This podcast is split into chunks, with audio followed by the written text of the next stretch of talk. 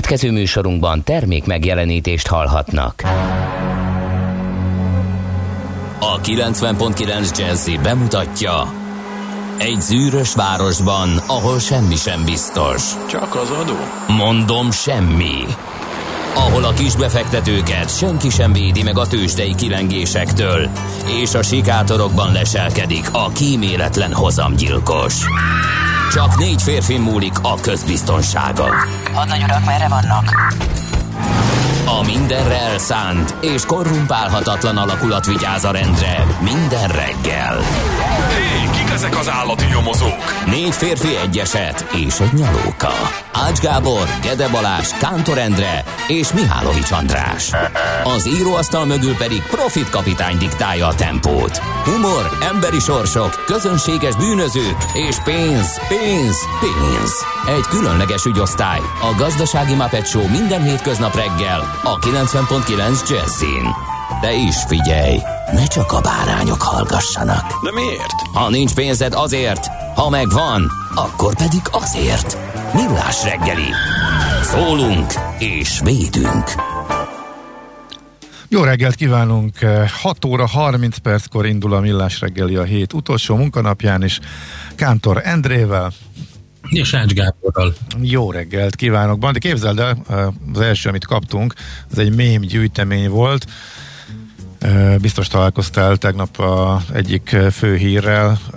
Kiderült, hogy újságíró kérdéssel provokált az újságíró címmel ment körbe mert hogy egy osztrák újságíró ilyen galád dologra volt képes, és gondolkodtam, hogy hogy fogunk tudni így műsort csinálni, hogyha már ez is cikivé válik. Egy hallgató egy olyan mémmel szórakoztat, ahol ilyenek vannak rajta, hogy present perfect provokált az angol tanár, aztán Ez nagyon jó. ugyanaz igen. a köztévés bemondó nő, mint a, az eredetiben, friss pékáruval provokált a pék, és hasonlók. Ez is mémesedett egyből. Hát nem tudom.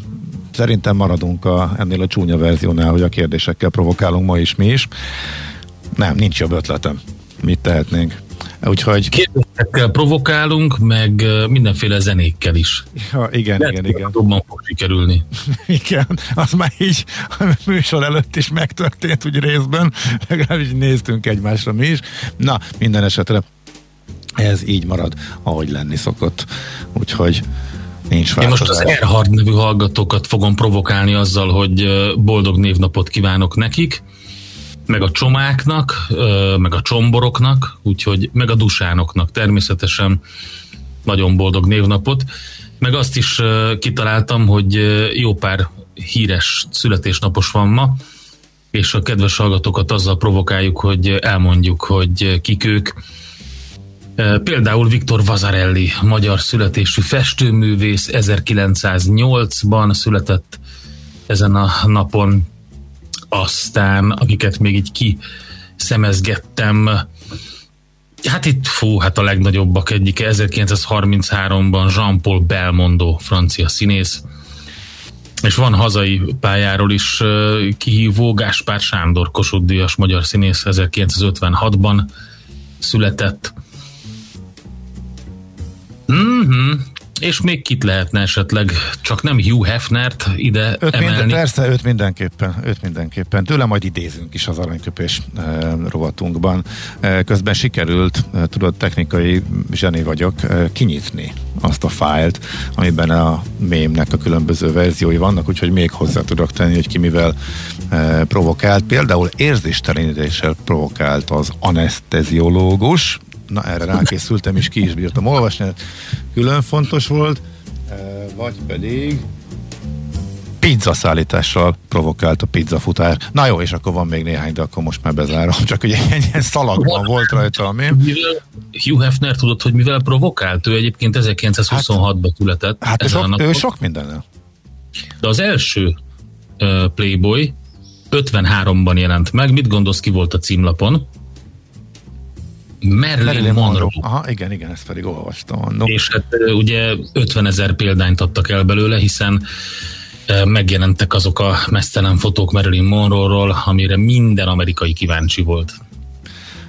Na most pedig én a technikai igazgatónkat azzal provokálom, hogy miután ezt a mémet sikerült megnyitnom, olyan, olyan úgy sikerült bezárnom, hogy az egész programot bezártam azzal a fájlal együtt, úgyhogy most meg nem látom az üzeneteket, de hát szerintem ezen senki nem lepődik meg.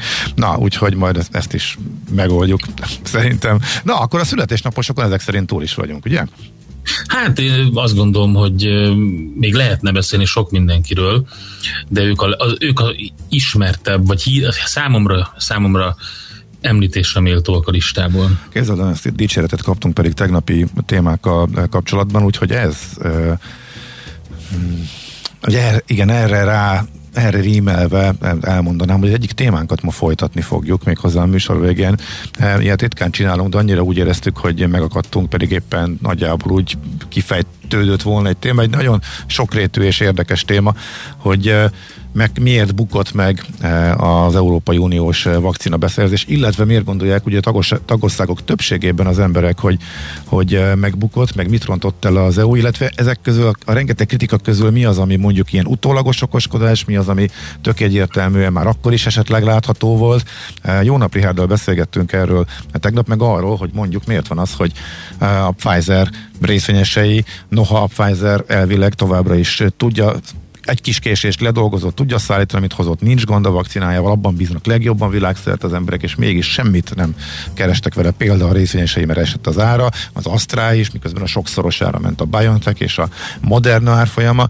E, ugyanakkor most meg, ha az egyik kritika az, hogy hát nem az egyik fő kritika, hogy a biztonság túlságosan is a biztonságra hagyatkozva, illetve sokat tárgyaltak azon, hogy a gyártókon hagyják a biztonsági felelősséget, pedig gyorsan, gyorsan, gyorsan, gyorsan nyomni kellett volna, és, és szerezni a vakcinákat és oltani.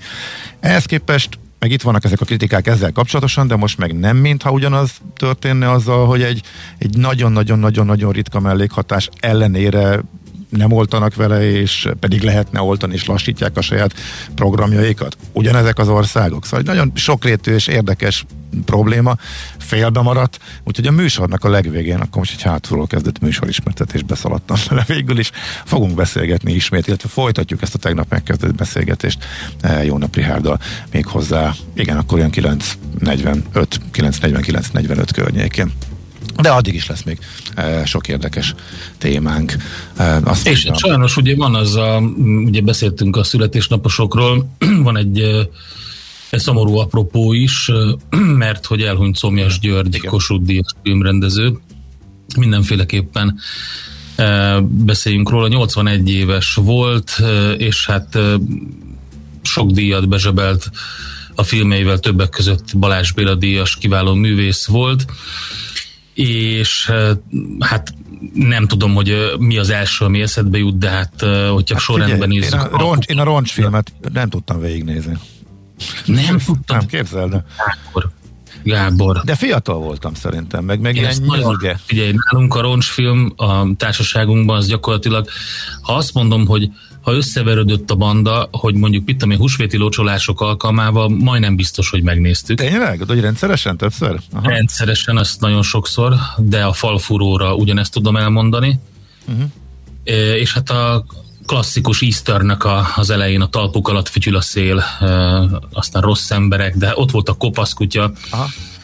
Szóval hát, e, hát elég sok komoly, nagy nagy filmet köszönhetünk neki. Tegnap, mikor olvastam a, a hírt, eh, akkor pont ezen gondolkodtam, hogy azért ez már legalább 20 éve volt, és eh, azóta egy csomó olyan filmbe beleszaladtam, ami így fiatalon nem érintett meg, meg volt, amit tényleg ott is hagytam, eh, aztán meg rájöttem, hogy ú, hát ez igen. Csak hogy én fejlődtem, vagy öregettem, vagy nem tudom, vagy változott az ízlésem, esetleg a tolerancia szintem az elején, nem tudom, nem tudom, de, de vannak ilyenek, és, és, és úgy érzem már így a régi emlékek alapján is, hogy újra kéne nézni, úgyhogy szerintem elő fogom venni a roncsfilmet.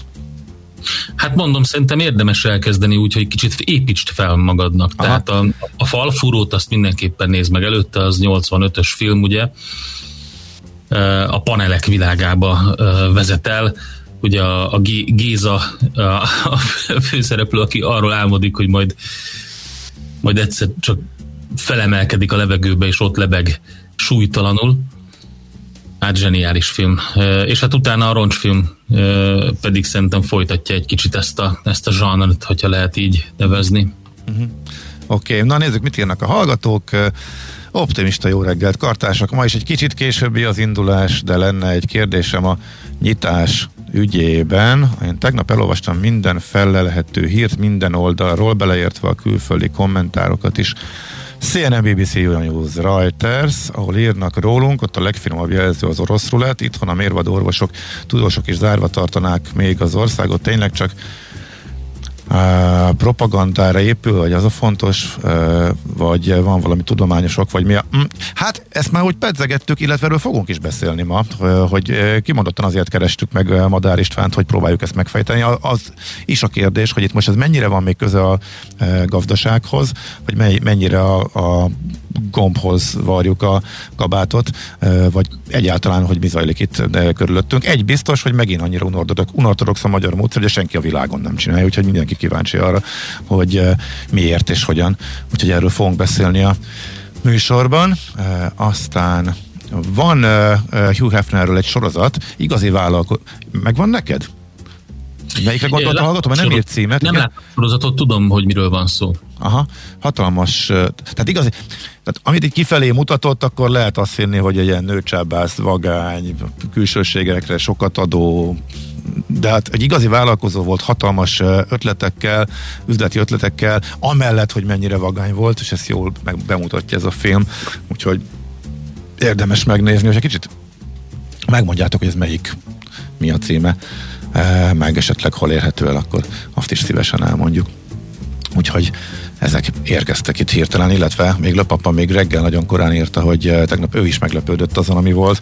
Eh, itt eh, az aranyba borított szerkesztőséget láttam. Azt az a, bocsánat, azt hiszem az a, a megtaláltam, a, nem tudom a magyar Aha címe van-e, hogyha egyáltalán van, az Amazonon ment, hogyha én így is emlékeztem rá, az American Playboy, aha. The Hugh Hefner Story, aha. egy ilyen mini sorozat. Aha, aha, az lehet, igen, igen, igen. Most már rémlik, hogy volt egy ilyen, de ezt nem láttam. Nem jutott el hozzám. Uh-huh, Oké. Okay. Nos, igen, de a tegnap mai időjárásról még akkor csak annyit, hogy ez sokkal kellemesebb, illetve hát nem annyira rapszodikus, mint a tegnapi. Egészen elképesztő volt a, a gyönyörű nap felkelte után uh, három perccel a szakadó hóesés, aztán amely ki is tartott egészen, hát nem tudom, fél kilenc magasságáig, legalábbis itt nálunk. Most uh, gyönyörű tiszta az ég, és így is marad, uh, úgy tűnik, és ma már meleg is lesz. A tavaszi időjárás Igen. megint beköszönt, úgyhogy uh, pont tegnap rögtem én is egy ilyen mémen, amit uh, Németországban élő ismerőseim osztottak meg a Berlin évszakokról, Berlin 11 évszaka címmel, és akkor abban volt az, hogy legalább három olyan uh, hamis riasztás van, ami a tavaszt jelenti. Ugye a, az első az a bolondok tavasza a tél után, utána meg én jön a második, utána jön a második tél, és utána jött az, amin én nagyon nagyot nyerítettem, a Spring of Deception, az, a, az, az átverés tavasza, Aha. és utána még jön a harmadik tél. Utána jön a valóságos tavasz, úgyhogy hát lehet, hogy ez is jellemző most a hazai helyzetre is, reménykedjünk. Nagyon szépen néz ki, viszont a legkeményebb jégkaparáson volt a héten. E, tehát tudod, amikor a, a gumi fele már nem hozza le, hanem a, az éles penge felét kell alkalmazni a, a lehúzókának, e, úgyhogy ma azért kemény izommunkát kellett végezni. Ma volt egyébként a leghűvösebb. Holnap reggel már nem leszünk érintettek, mert talán majd alszunk is, e, viszont holnap lesz a leghűvösebb. Lehet, hogy ma volt, lehet, hogy holnap reggel lesz, de az lesz a utolsó fagy, legalábbis az előrejelzések szerint, hogy erre figyeljetek. Thank you.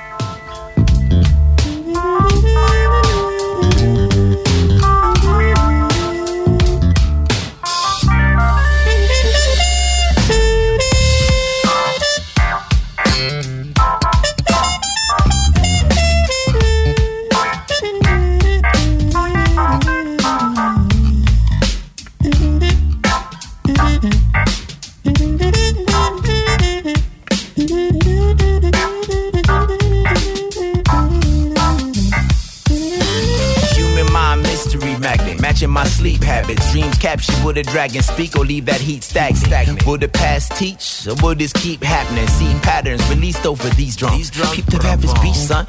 Tamed by the beat addicts. Rumble wisdom missing from the television. Vision leak static. Preach trash, stay dumb. Complaining about your pay stub. No time to waste, huh? Say, say, say, say, say, son. What do you think your shining's reminding me of? What do you think my shining's reminding you of? Reflection of fire inside the God's the eye of the storm. Except we can't control and leave the rest to get gone. The best songs caressing sensitive to headstrong. headstrong. Lessons we finesse it to groove just to press on. Manifest the essence accepted in every session. Progressive art with intense and years, hours, seconds, and then we out.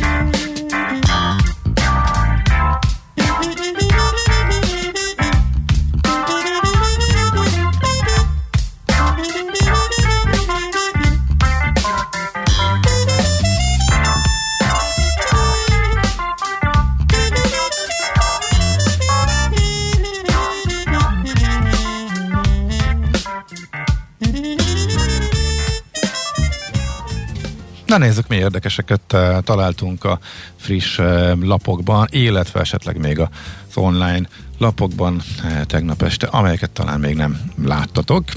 Nálad mi van? Nekem itt a nyitásra rímel az, amit az RTL Klub tegnapi híradójában láttam, és azt meg is írták egy páran. Egyre több a súlyos eset a koronavírusos gyerekeknél is. Főleg serdülőkorú gyerekek közül többen vannak, akiket már lélegeztetni kell a vírus szövődményei miatt. Erről számolt be a Betesda Gyerekkórház igazgatója, Velkei György, és hát ez egyszerűen borzasztó, és nagyon-nagyon nagy kérdéseket vet fel a 19-i iskolanyitással kapcsolatban ez is. Uh-huh. Um, én a Telexen olvastam nagyon érdekes cikket, sokakat érdekelhet most az oltás kapcsán, illetve az AstraZeneca oltással kapcsolatosan fölmerülő problémák miatt. De elterjedt, hogy aspirint kellene szedni, amely segít a, annak a bizonyos nagyon-nagyon ritka mellékhatásnak is a megelőzésében is. Az viszont egy, a trombozisnak egy speciális fajtája, és a cikkből az derül ki, hogy teljesen fölösleges, és nincs értelme aspirin szedni, mert arra pont nem alkalmas. Úgyhogy, és az is kiderül egyébként, nyilatkozik benne egy szakértő, hogy mi lehet az, az, mi lehet az alternatíva, hogyha valaki tényleg nagyon aggódik, és mindjárt mondom ennek a kis eszköznek a nevét. Mm-hmm. Ha megtalálod a Ha cikkben. megtalálom, mert ugye jó hosszú, és ugye a közepéről szeretnék idézni, D-dimer teszt. Azt mutatja ki, hogy a vérben beindult az alvadási folyamat, és ezt... De ezt mikor kell elvégezni? Azt mondja, hogy kell? Azt mondja Blaskó György a, a szakértő, aki azt mondja, hogy az aspirin a vérlemezkék összecsapzódását gátolja, meg olcsó, de a vakcináció által esetleg okozott trombozistól nem véd meg. A leghelyesebb eljárás az illető az oltás után két nappal végeztet egy úgynevezett D dimer vagy dimer vizsgálatot, ami azt mutatja ki, hogy beindult az alvadási e, folyamat a vérben, és azoknál a betegeknél, akiknek öröklött trombózis hajlamuk van, ezt a vizsgálatot a többi vakcina esetében is érdemes megcsináltatni. Úgyhogy ennyit az aspirinról, itt az, az, hogy mit érdemes, akik De aggódnak. ez egy teszt. Tessék? Egy laboratóriumi teszt igen, ez a igen, igen, igen, igen, igen. Hát így nem írja, de hát annak tűnik ez alapján a leírás alapján, igen, igen, igen. Úgyhogy... Bonyítnak tűnik, meg főleg az ember ugye egyrészt nem is akar kórházba menni, meg... E, ezzel nehéz benne, igen. Igen. De talán mondjuk egy, nem tudom, egy vizsgálat, ha tényleg, ha ez egy egyszerű vérvétel, vagy egyszerű laborvizsgálat, akkor lehet, akik tényleg hajlamosak rá. Nyilván fölmerül a kérdés, hogy akkor emiatt mást választani, másra várni, főleg, hogy tegnap aztán még korábbra jött az időpont.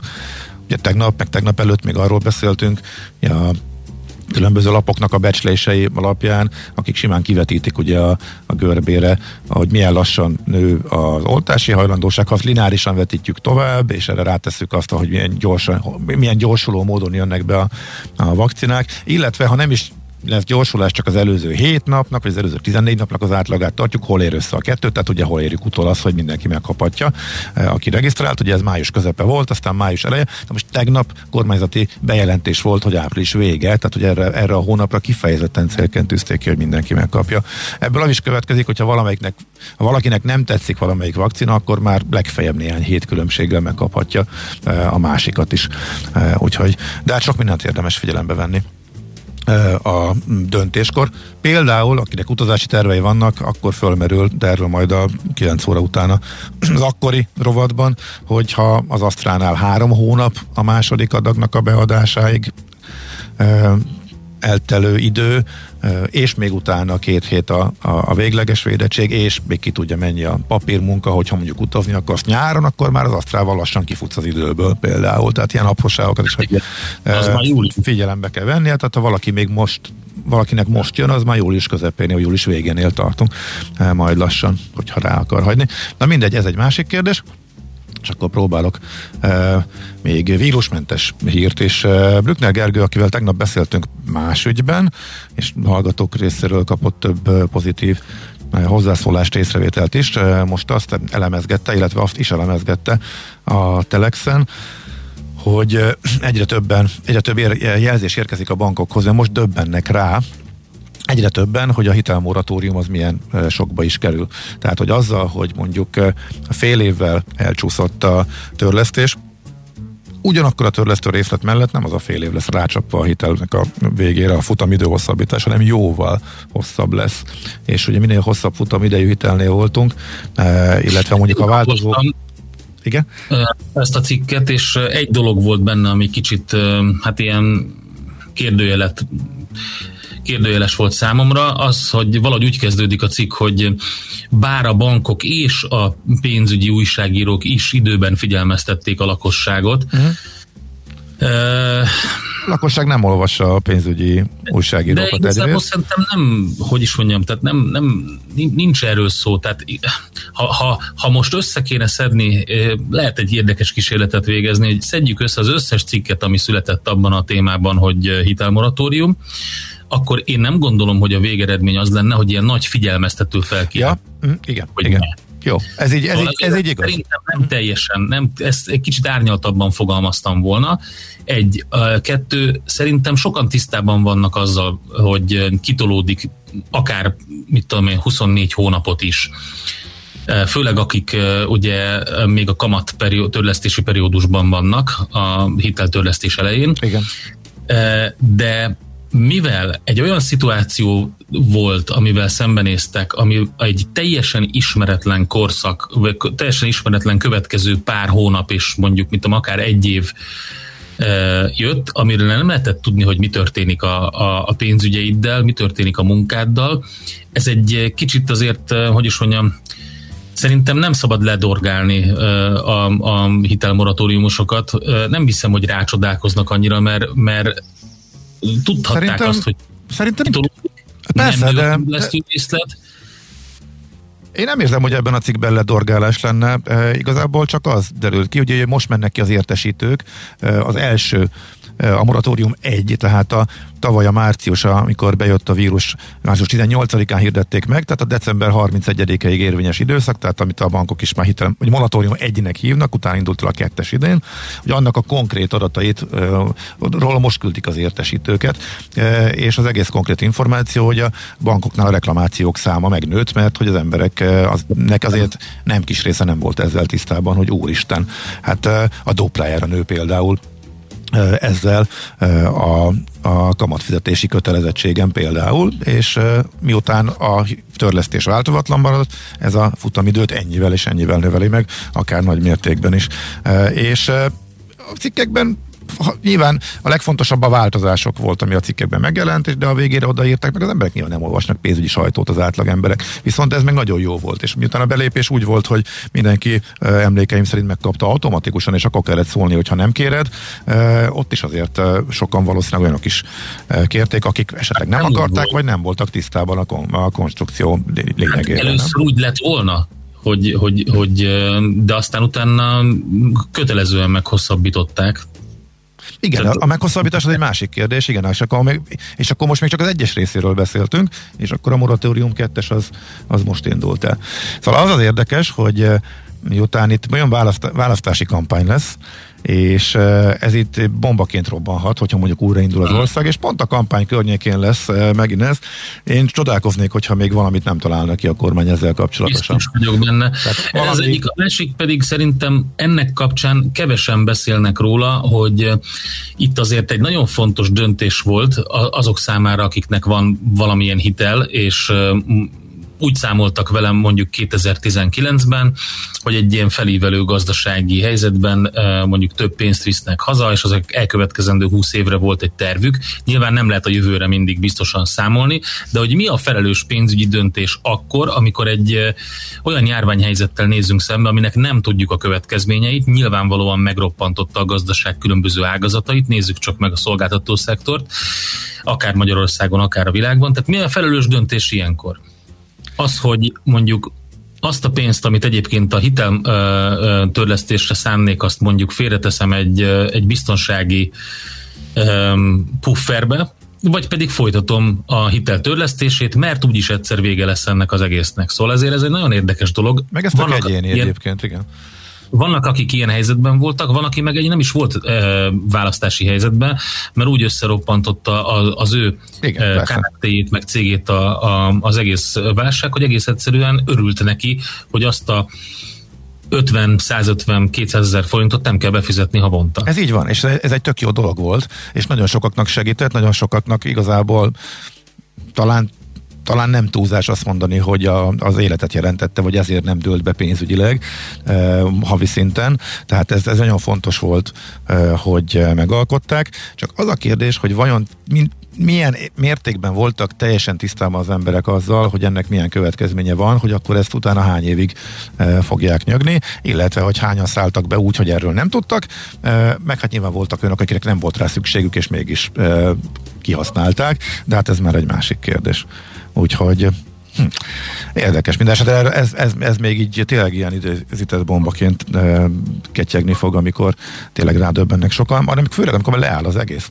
Tehát majd e, ugye az is lehet, hogy nem fogják akkor sem annyian észrevenni, eh, hanem csak egy idő után szép lassan, hogy jé, ez még mindig tart, hogy fölvettem öt évre, és lett belőle hét. Eh, nem tudom. Mindenesetre érdekes. Biztos lehetett ezzel arbitrálni is annak, akinek meg igazából semmi problémát nem okozott a válság. Erről is volt szó a műsorban. Na nézzük akkor a tőzsdét, jó? Hol zárt?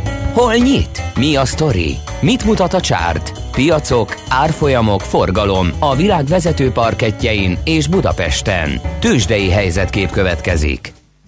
Na, izgalmas helyzet volt Budapest értéktőzsdén, illetve Európában, hogyha azt nézzük, mert Európában a Buda, budapesti index, a Bux lógott ki a sorból. Pozitív kezdés volt, aztán rekordközeli szinten fejezték be a csütörtöki kereskedést a főbb európai értékpapírpiacok, hogyha megnézzük, a budapesti Bux viszont mínuszban zárt, mert ott ilyen 160 pont körüli, tehát 0,4%-os veszteség volt, 44.194 pont, ez volt csütörtökön, nem volt magas a forgalom, alig érte el a 8 milliárd forintot, és a Magyar Telekom kivételével mind gyengültek a vezető részvények. A MOL 1%-kal az OTP 0,2%-kal, a Richter 0,4%-kal, és hát mondom, a Magyar Telekom volt az, ami 0,4%-kal tudott erősödni. A kicsi és közepes papírok indexe, a Bumix pedig 0,5%-os emelkedéssel zárt, tehát a, a Bumix az, az pluszban tudta befejezni kereskedést. Szóval, hogy az van, hogy a nemzetközi piacokon és Európára is ez hatott, hogy hogy a, a, ugye jött a Fed márciusi kamat döntőléséről kiadott jegyzőkönyv, ebből kiderült, hogy a döntéshozó testület a gazdasági növekedés tartosságának számos bizonyítékát kívánja még látni, mielőtt megkezdenék az ösztönző célú eszközvásárlási programnak a keretnek a csökkentését, tehát marad a pénz, az a lényeg, egy mondatban, és így aztán ez így ez jót tett az amerikai tőzsdének is. Abszolút. Viszont azért így sutyiban ez a fú, ezt most én alkottam meg. Rotá, a rotációs rés szűkült. De hogy De te ér, ér, érted, miről beszélek? Csak hogy mert hogy ezt nem egy szakértő mondta, ez most jutott az eszembe.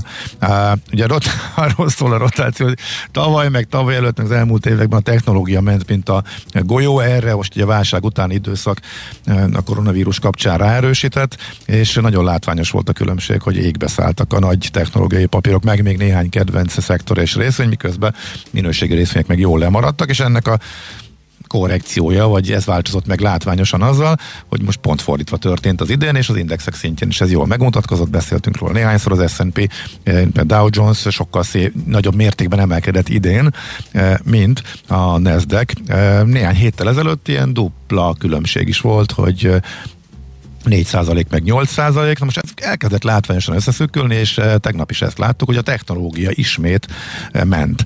Eh, az S&P eleve csúcsról indult, és a kis emelkedéssel is egy újabb rekordot döntött. A nasdaq kicsit még, a Nasdaq még kicsivel lejjebb volt, és nem döntött újabb történelmi csúcsot, de nagyobb mértékben emelkedett, mint az S&P, ezért a, a idei teljesítményekben azért ez a rész szűkült. Per pillanat 9%-os emelkedésben van az S&P, és már a Nasdaq is 7,5, a 7 és felett közelíti, úgyhogy akkor ezt most majd szabadalmaztatom a rotációs rés szűküléséről szóló szakkifejezésemet, ugye jó, nagyon jó, jó hangzik.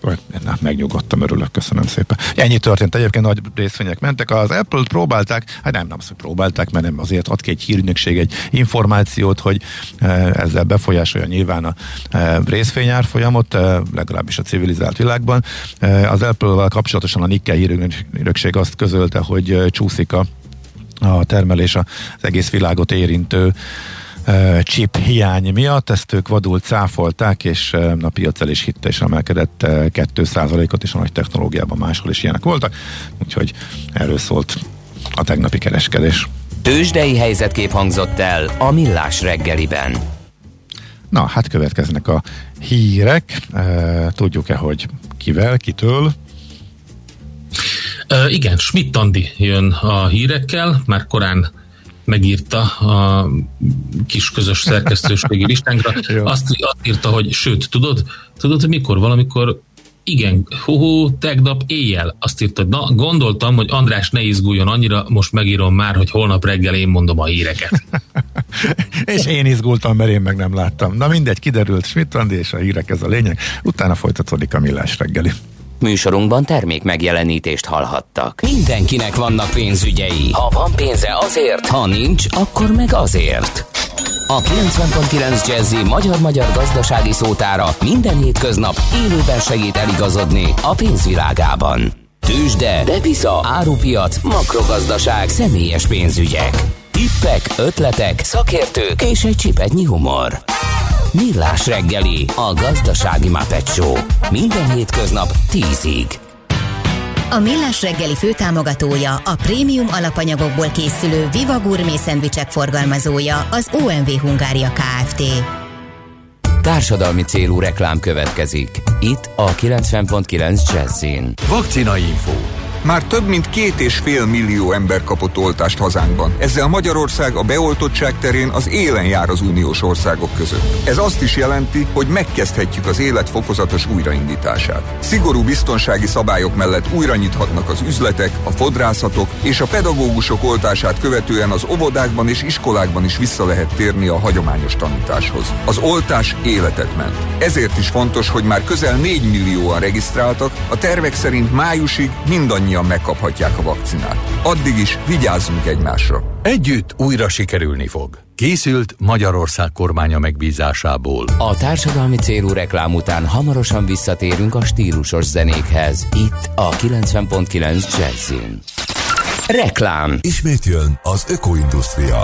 Virtuális zöldipari expo és konferencia április 28 és 30 között azoknak, akik érdeklődnek a zöld mobilitás, a védjegyek, a zöld munkaerőpiac, a modern hulladékgazdálkodás, természetes vizeink állapota és az egyszerhasználatos műanyagok témája iránt.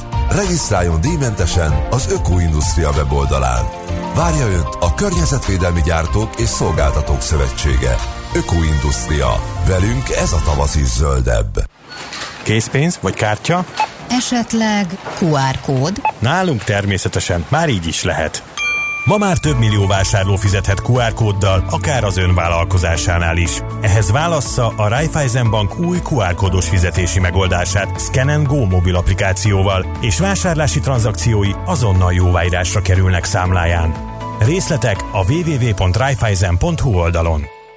Egy megosztott világban a zene a legnagyobb összekötő erő. A Mandoki Soulmates bemutatja Zene az emberség szolgálatában. Magyarországi premier április 17-én este 8 órától a tv2play.hu oldalon. Összesen 35 Grammy díjat nyert világsztárok zenélnek közösen a világ minden tájáról. A Jet Rotal és a Supertramp zenekarok sztárjai mellett olyan legendák, mint Aldi Meola, Randy Brecker vagy Cory Henry. A koncert később is visszanézhető online. Április 17 este 8 óra. Zene az emberség szolgálatában. Reklámot hallottak. Hírek a 90.9 Jazzin.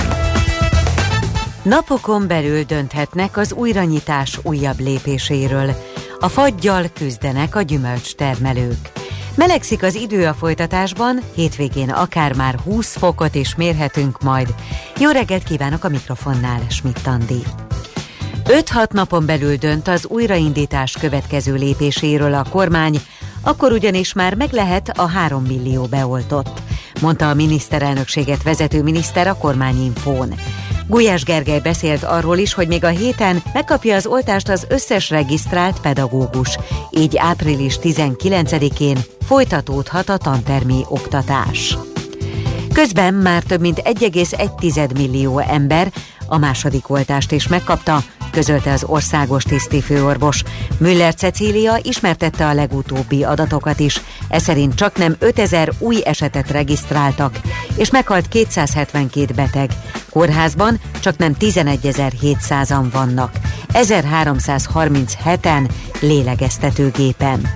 Müller Cecília felhívta a figyelmet arra, hogy 17 megyében és a fővárosban is mérséklődött a fertőzöttek száma. Szólt arról is, hogy Magyarország tovább alkalmazza az AstraZeneca oltóanyagát, eddig itthon nem tapasztaltak vérrökképződést az ezzel a vakcinával beoltottak között. Szerződés szegésre hivatkozva a Sputnik vakcina szállítmány visszaszállítását követeli Szlovákiától Moszkva. Az illetékes orosz szervezet indoklása szerint a szlovák gyógyszerfelügyelet szándékosan olyan laboratóriumba küldte tesztelésre az orosz oltóanyagot, amely nem tartozik az Európai Unió gyógyszerfelügyeleti hálózatához.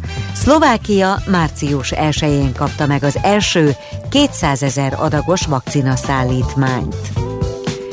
Nem támogatja a Ferencvárosban tervezett kínai kampusz megépítését, a diákváros létrehozása helyett a főpolgármester. Karácsony Gergely a miniszterelnökséget vezető Gulyás Gergely kijelentésére reagálva úgy fogalmazott, a kormány szerint a magyar diákok olcsó lakhatását az szolgálja, ha a Ferencvárosi diákváros helyére a Kína befolyását szolgáló elit egyetemet telepítik 500 milliárdos kínai hitelből. Küzdenek a fagyjal a gyümölcs termelők, miközben az aszály és a járvány is sújtja a mezőgazdaságot. Nagy István agrárminiszter közölte, azt javasolják a gazdáknak, hogy az országos tűzgyújtási tilalom ellenére tűz és füstképzéssel védjék az éppen virágzásnak indult ültetvényeket. A védekezés ugyanis kivételt jelent a tilalom alól. Emlékeztetett, hogy a gazdák idén is számíthatnak a kármentesítési alap támogatására.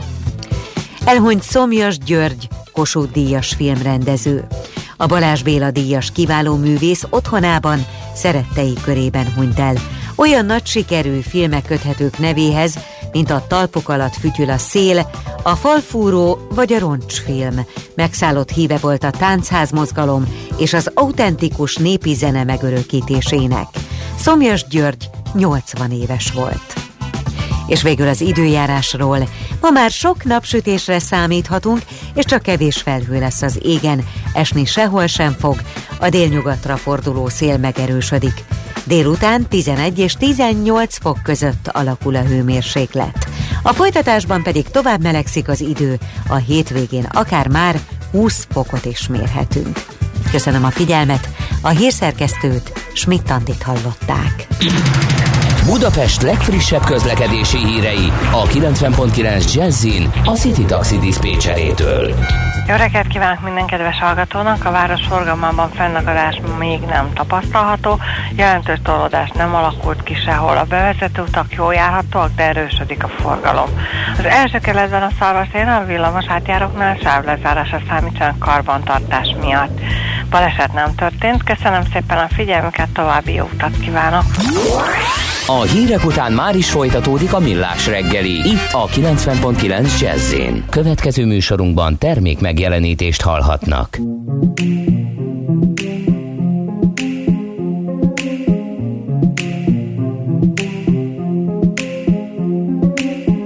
Comme la lune, la nuit apparaît dans ma vie. Comme une étincelle, elle met le feu sous la pluie. Fait de moi la victime de mes insomnies. Et je me demande comment j'ai fait pour tenir jusqu'ici. Et si jamais je m'en vais, mais tu iras où, où, où? Si jamais je m'en vais, ça me rendrait. Eh, eh, eh. Si jamais tu partais, mais tu iras où, où, où? Si jamais je m'en vais, ça me rendrait. Si jamais tu partais. Sometimes the moon hides in the clouds so high above me. Her beauty fell beyond my glances. And every morning leaves me wondering if she loves me still. I roll the dice and take my chances. I roll the dice and take my chances. Mais tu iras où, où, où si jamais je m'en vais, ça me rendrait. Eh, eh, eh, si jamais tu partais, mais tu iras où, où, si jamais je m'en vais, ça me rendrait. si jamais tu partais. Just like the rain, she plants a flower in the desert of my heart? Kill it with us in the sunlight. As the hours pass, I pray for her returning to me. A lonely shadow in the moonlight. A lonely shadow in the moonlight. Mais tu iras où, si jamais je m'en vais. Ça me rendrait. Eh, eh, si jamais tu partais. Mais tu iras où? Si jamais je m'en vais. Ça me rendrait. Si jamais tu partais. Et derrière chacun de tes pas, je suis là, mais tu ne me vois pas. C'est où, où, où, tu ne me vois pas. C'est où, où, je suis Et derrière chacun de tes pas, je suis là, mais tu ne me vois pas. C'est où, où, où, tu ne me vois pas. C'est où, où, où, mais je suis là. Comme la rose rouge qu'elle a posée sur ma poitrine. J'ai prié de peur qu'elle s'envole et ne s'abîme.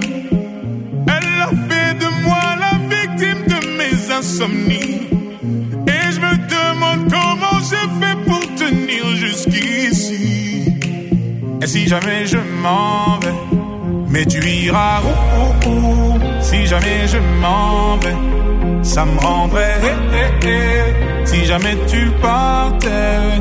Mais tu iras où, où? Si jamais je m'en vais. Ça me rendrait eh, si jamais tu partais. Mais tu iras où, où si jamais je m'en vais. Ça me rendrait mais tu iras où? Si jamais je m'en vais. Ça me rendrait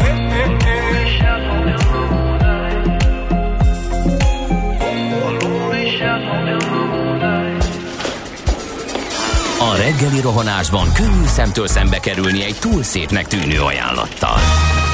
Az eredmény krétával körberajzolt tetemes összeg. A tethelyen a gazdasági helyszínelők, a ravasz, az agy és két füles csésze és fejvállalakzat. A lehetetlen küldetés megfejteni a Fibonacci kódot. A jutalom egy bögre rossz kávé és egy olyan hozamgörbe, amilyet még Alonso Mosley sem látott.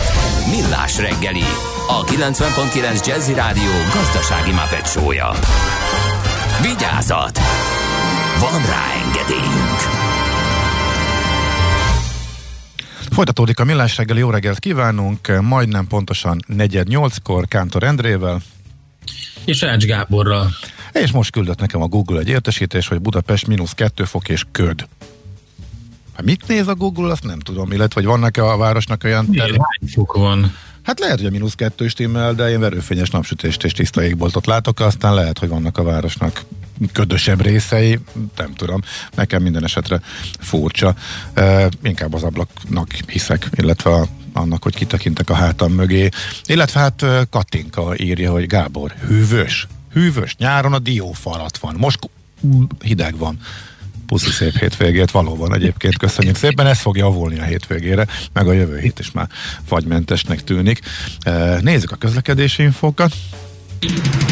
Budapest legfrissebb közlekedési hírei, itt a 90.9 jazz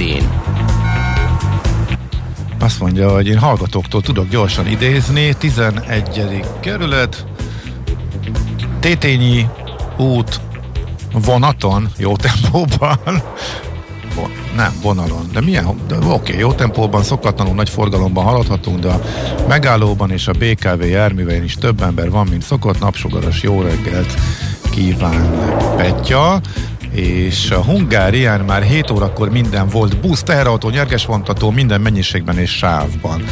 De hogy ezek szerint ez mennyire, ezek a járművek mennyire lassítják a haladást, ez is e, érdekes lenne. E, te találtál-e valami fontos infót? Semmi különöset, csak a szokásos lezárások, ezt már tudják a kedves hallgatók. Bem József téren Aha. van a második kerületben lezárás, Ferihegyi úton, Ligeti Sori vasúti átjáró, ilyesmi. Aha, és itt fölfelé is a milyen út vezet ide fel a rádióba? Félér utca. Fél. Igen, igen, csak na, itt is félpálya, van egy félpályás, le, le kell kerülgetni. Tegnap még nem volt, úgyhogy itt is lehet, hogy lesz egy kis lassulás. Az igazság fáj. Persze nem annyira, mint olyan bicajra pattanni, amelyről hiányzik az ülés. Millás reggeli. Bocsáss meg, Bandi, a bicikli a szabadba vágott valamit. Azt akartam mondani, hogy, hogy nem jut eszedbe az utca neve, amikor egy nagyon érdekes kis adoma jön ki belőle, hogy meg kell mászni a fillért, hogy eljuss a millás reggeli Teljesen jogos. Na, de itt van velünk a vonalban, ahogy ígértük. Egyébként Madár István a Portfolio.hu vezető lemzője. Jó reggelt, szia! Sziasztok, jó reggelt kívánok! Hallgatók is kérdezték egyébként reggel. Sokan szerintem nem értik, hogy mi folyik itt járványkezelés, illetve hogy miért úgy reagál a kormány. Ahogy önmagában érdekes, hogyha az ország olyan megoldás választ, amelyet senki más a világon, tehát a járvány csúcspontján már, hogyha a halálozást nézzük, és ugye hetek óta Magyarországon van lakos, lakosság arányosan a lakosság arányosan a legtöbb elhalálozás, már megindult a nyitás, és minden erről szól a, ennek a kommunikációja, illetve az oltáshoz kötött nyitási terv is teljesen hungarikum, senki más nem csinált ilyet, Szóval kíváncsiak le vagyunk az okokra. Előbb viszont tegyük tisztába, hogy akkor most pontosan hol tartunk, mert különböző számok zuhantak ránk, és ebben tegnap bejött egy újabb 3 milliónál lesznek új dolgok, van időpontunk az iskolanyitásra, hogy akkor most jelen pillanatban, mielőtt a miniszterelnök elkezd beszélni néhány perc múlva, most mit tudunk, hol tartunk, mi az, ami most így biztosnak látszik, mi a menetrend? Hát ugye biztosnak látszik, hogy haladunk előre az oltásban, viszonylag tempósan, akár most már naponta százezerrel is. Az is biztosan látszik, hogy ezzel együtt az oltás, átoltottsága Magyarországnak az még mindig nagyon távol van a, a nyári immunitáshoz szükséges ö, szinttől. Az is látszik, hogy ugye az idé, a, a héten már elindult a lazítás, és, a, és úgy továbbra is úgy tűnik, hogy április 19-től újabb lazítási kör ö, lép életbe, ennek a legfontosabb eleme az iskolák kinyitása lenne, illetve az is látszik, hogy ezen közben a járvány görbéink azok egyelőre nem nagyon kanyarodtak lefele, egészen pontosan, ahogy te is mondtad, a halálozási számok azok továbbra is elég magasak, azok mondhatjuk úgy, hogy ilyen csúcs közelben stagnálnak, a friss megbetegedések száma, tehát a regisztrált fertőzöttek száma az elindult lefele, de ott nagyon, és ráadásul egész biztató tempóban, csak ott ugye azt figyelembe kell venni, hogy volt benne egy négy napos hosszú hétvége, amikor alig teszteltek, emiatt viszont ugye az adat talán egy kicsit túlzó ahhoz képest, amilyen a járvány lanyhulásának a tempója valójában lehet.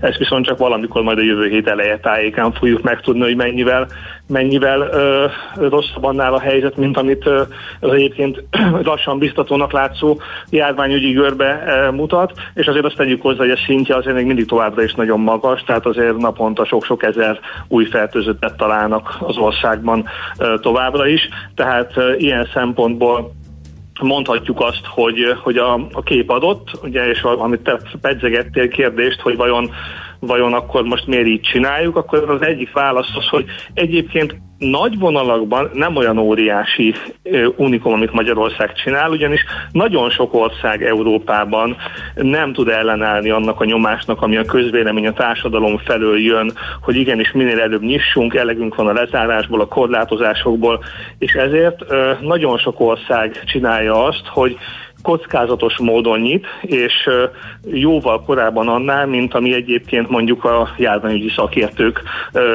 javaslatai alapján indokolt lehet. Ugye most is gyakorlatilag naponta több fékező, hangvételű nyilatkozatot látunk szakértőktől azzal kapcsolatban, hogy mennyire kell sietni a nyitással. Ami a magyarban unikum, talán a mérték, hiszen azért az, hogy egészen a csúcson, bizonyos járványgörbéknek a csúcsán lazítani, illetve az, hogy, hogy, hogy hogy ez a lazítás ez, ez nem a, a járvány helyzethez van kötve kommunikációsra, hanem a, hanem a beolt, átoltottsági mértéktől, ez, ez valóban nagyon különleges. Erre, erre ugye azért van, van részben mentség, részben magyarázat. Ugye a, a, a, a nagyon gyors nyitásnak az egyik mentsége az lehet, hogy, hogy a kormány úgy gondolkodhat, hogy ha elsieti a dolgot, akkor is két dolog nagyon segíthet neki a korábbi hónapok nemzetközi tapasztalataihoz képest. Az egyik az, hogy egyre jobb idő van, van, és úgy tűnik, hogy valóban ez a járvány, ez a koronavírus ez erősen szezonális, tehát ez önmagában is fékező hatású, illetve jó tempóban haladnak az oltások, ahogy említettem, és ennek is van fokozatosan lassan fékező hatása. Tehát gondolhatja azt a kormány, hogy ha véletlenül el is sieti a dolgot, akkor sem kell abba a reputációs veszteségbe beleszaladnia, hogy, hogy kénytelen lesz visszaszigorítani, hanem azt gondolhatja, hogy akkor legfeljebb majd eltolja a, a lazító lépéseket. Ugye azért arra emlékezhetünk, hogy most minden a lazításról szól, de ezen közben valójában a kormány eredetileg meghirdetett lazítási tervéhez képest három-négy héttel már hátrébb vagyunk. Ugye eredetileg március közepén már mindenféle lazító lépésekről beszéltünk, amint lezártunk, rögtön gyakorlatilag már 22-ével meghirdettük a, a lazító lépések sorát, magát, és ez tulajdonképpen azért mutatja azt, hogy valamilyen óvatosság a kormányban is van. És ami a másik különlegesség, amire, amire céloztál, hogy ugye valóban ez egy nagyon-nagyon furcsa helyzet, hogy miért a az átoltottsági arányhoz kötjük ezeket a lépéseket.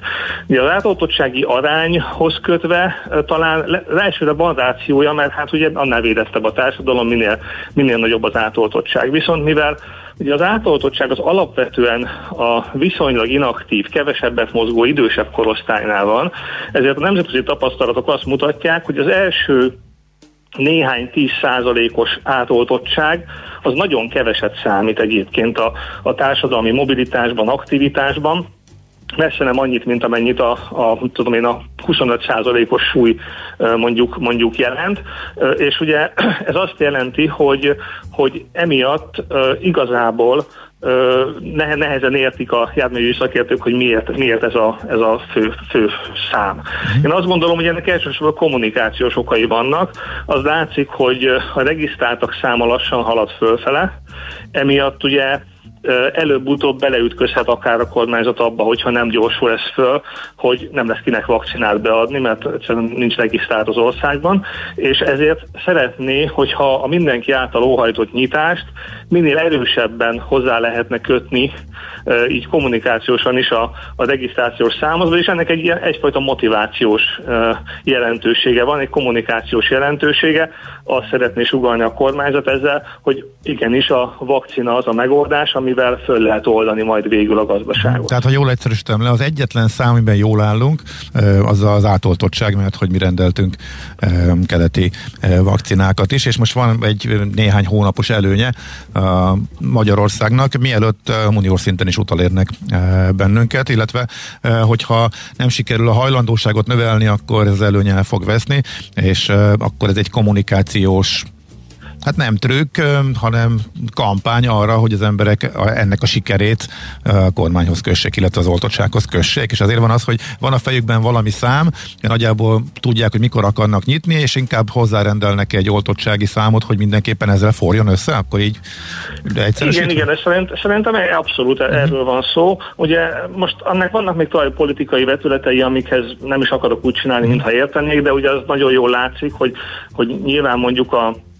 a járványügyi helyzet kapcsán azért elég egyértelmű, hogy a, hogy a kormányzat tartva a népszerűtlen lépéstől a járvány valós helyzetéhez képest elkésve zárt. Ugye azért látjuk, hogy tele vannak a kórházak, nyilván ha két héttel korábban zárunk, akkor nem lenne ennyi halott, nem lenne ennyi fertőzött, tehát ezzel ugye nehéz, nehéz kampányolni, viszont hogyha a vakcinát tekintjük a siker kulcsának, akkor el lehet mondani, hogy a kormány igenis húzott jókat azzal, hogy a keleti vakcinákkal bővítette a kínálatot, mondhatja azt, hogy a nyugati vakcinák körüli zavarok, akadozások, nem szállítási teljesítések miatt Brüsszel a hibás, ugye lehet ellenzékezni, hogy az oltás ellenes, és még lehet egy csomó jó kommunikációs panelt bevetni a klasszikus politikai harcban.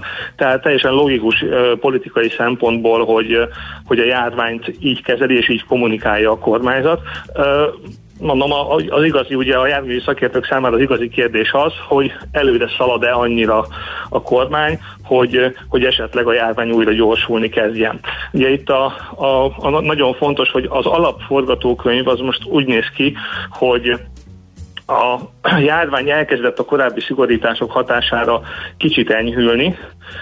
Ennek a mértékét, ahogy említettem, még nagyon nehéz fölmérni, mert még nagyon kevés adatunk van rá, és azok is eléggé különleges időszakból jönnek, de ez a kis enyhülés után ezt a kis enyhülést azonnal elkölti a kormány lazítási lehetőségekre, aminek az az eredménye, hogy igazából valószínűleg ez a járványgőben nagyon lassan fog lefele jönni, és hogy úgy mondja ugye ezt a szakirodalom, hogy platózik a járványgőben, vagyis nagyon magas szinten kezd el ilyen stagnálás közeli enyhelyezkedő pályát fölvenni. Ugye ez nyilván azt jelenti, hogy az egészségügyi kapacitásai nem terhelődnek túl tovább az egyik oldalról, viszont azt jelenti, hogy tartósan magas nyomás marad rajta, és ez ugye nyilván azért az ellátási nehézségeket azt növeli, illetve nyilván a hatékonyságát is tudja rontani. Ugye, hogyha szimplán csak ö, ö, választói preferencia és gazdasági megfontolás nélkül gondolnánk optimalizálni a járványhelyzetet, akkor nyilván sokkal nagyobb szigorúsággal gyorsabban le lehetne törni a járványt, azért azt látjuk, hogy a briti vírust is azért lehet kezelni erős korlátozásokkal, csak nagyon erőseket kell mhm. hozzá használni, ami nagyon fájdalmas és népszerűtlen. Hmm. Akkor ide kapcsolódó kérdés, hogy ennek van még köze a gazdasághoz? Mert beszélgettünk már néhányszor éppen az aktuális helyzetről, meg arról is, hogy igazából ez már annyira nem oszt, nem szoroz, mármint hogyha akár GDP-ben, vagy bármilyen szektorok megsegítésének kérdésében mérik, illetve azt is ide vesszük. De ez szempont lehet, hogy most tényleg a gazdaságot segíteni, vagy pedig ez egyszerű népszerűségi kérdés és politikai kérdésével? Nyilván úgy összefügg a kettő, hogy természetesen a, a gazdaság fölpörgése, a munkahelyek stabilizálódása az nyilván egy politikai szempont is, hiszen minél jobban megy a gazdaságnak, annál népszerűbb az adott kormány. Tehát ilyen szempontból a kettő összefügg, és valóban a nyitás az részben ugye a, a sokkát elszenvedett vállalkozók, illetve a, a lezárásokból elege, elege levő társadalomnak a, a, a, az igénye lenne, hogy, hogy, hogy lazítsunk, és ez a politika számára nyilván egy nagyon jó nagyon jó eredmény lenne, de valóban az a helyzet, hogy azért igazából ennek a ennek a mostani lazítási, szigorítási cikcakoknak vagy uh, hullámoknak, amit most itt március-áprilisban látunk, ennek, ezt azért alapvetően továbbra is a járványhelyzet befolyásolja. Tehát ad, hiába szeretnénk teljes nyitottságot, amíg a járvány ennyire erőteljesen terjed, addig természetesen a kormány nem tudja ezt, ezt végrehajtani. Tehát uh, itt tulajdonképpen, uh, ha most szimplán ugye egy politikus helyébe belehelyezkedünk, rettenetesen rossz döntései vannak csak népszerűség szempontjából, hiszen ha nagyot szigorít, ugyan emberéleteket menthet meg, egészségügyi rendszer rend, csökkentheti a nyomást, de valójában, mivel a, a választópolgár nem látja az alternatívát, hogy hú, hát mekkora járvány lenne, hogyha nem csinálná ezt a kormány, nem látná, hogy esetleg meghalnak a barátai, nem látja a, a, a, meg, a nyerességet ennek a döntésnek, ezért ez egy népszerűtlen döntés, hiába lehet egyébként szakmailag, járványügyi szakmailag indokolt. Ugye, tehát ezért ezt nagyon nehéz neki meghoznia. Viszont nagyon sokat lazítani sem tud, mert akkor meg a, a nyilvánvalóvá váló károk okoznak politikai veszteséget számára. Tehát ez egy, ez egy nagyon nehéz döntés, és azt láthatjuk azért, hogy szerte Európában és Magyarországon is ki kell mondani, hogy gyakorlatilag politikai alapú járványkezelés zajlik. Tehát ott, ahol demokrácia van, ahol a tömegek választják meg a politikusokat, ott a politikusok igenis figyelnek arra, hogy egy-egy döntés mennyire lesz népszerű. És egy ilyen, na de, na de, mégis, ilyen hát, de mégis hát azért Németországban hozzánk képest most éppen hatod vagy heted annyi annyi eh, fertőzött és 15 eh, annyi halott eh, mellett a szigor irányába mennek, és például Merkel folyamatosan erről beszél, nálunk meg az ellentétje történik sokkal rosszabb helyzetben, azért érdekes ez. Abszolút, szerintem, szerintem a német helyzet például az nagyon jó, mert ez pont ugyanazt igazolja, amit, amit mondtam, hogy egyrészt vannak hasonlóságok és vannak különbségek. A különbségek a mértékekben rejlenek, de ha belegondolsz, Németország néhány hete pont a közvélemény nyomására pocsék járványügyi helyzetben elkezdett nyitni. Igen. És ugye utána jöttek újra a lezárások. Tehát ott is látszik, hogy a közvélemény nyomásának időnként nem tud már ellenállni a politika. Ugye látszik, hogy az ottani kormányzópárt népszerűsége is hát a korábbi csúcsokhoz képest mondhatjuk azt, hogy romokban van. Igen. És, uh-huh. és, és és, és ők, ők sem tudnak ellenállni annak, hogy egy ilyen környezetben ne olyat lépjenek, amivel a, a társadalom vélt vagy felismert igényeit uh-huh. uh, szolgálják ki. Úgyhogy ők is megpróbálták, aztán látták, hogy nem megy, aztán visszajön. De ezt lehetne mondani Hollandia, Belgium, nagyon sok országban még a, a klasszikus brit vírus harmadik hulláma előtt is voltak cikcakok itt az idén az év elején, pont azért, mert amint elkezdett lanyhulni, lanyhulni a járvány, már is azt mondta az összes ország demokratikusan meg megválasztott politikus, hogy csak akkor tudom a hatalmamat megtartani, hogyha és a népszerűségemet nem a romokba hullajtani, hogyha elkezdek rögtön nyitni, és nagyon sok esetben bizonyosodott be, hogy ezek a nyitások ezek Igen. elhamarkodottak. Érdekes, Mondom, hogy a britek, érdekes, hogy pont a britek az előző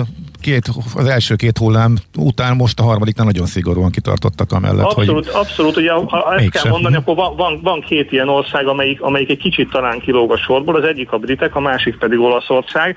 Ö, ott, ott ugye az átoltottság sem úgy halad, mint a briteknél, a hasonlóság inkább abban van, hogy viszonylag bátran föntartanak meglepően szigorú intézkedéseket.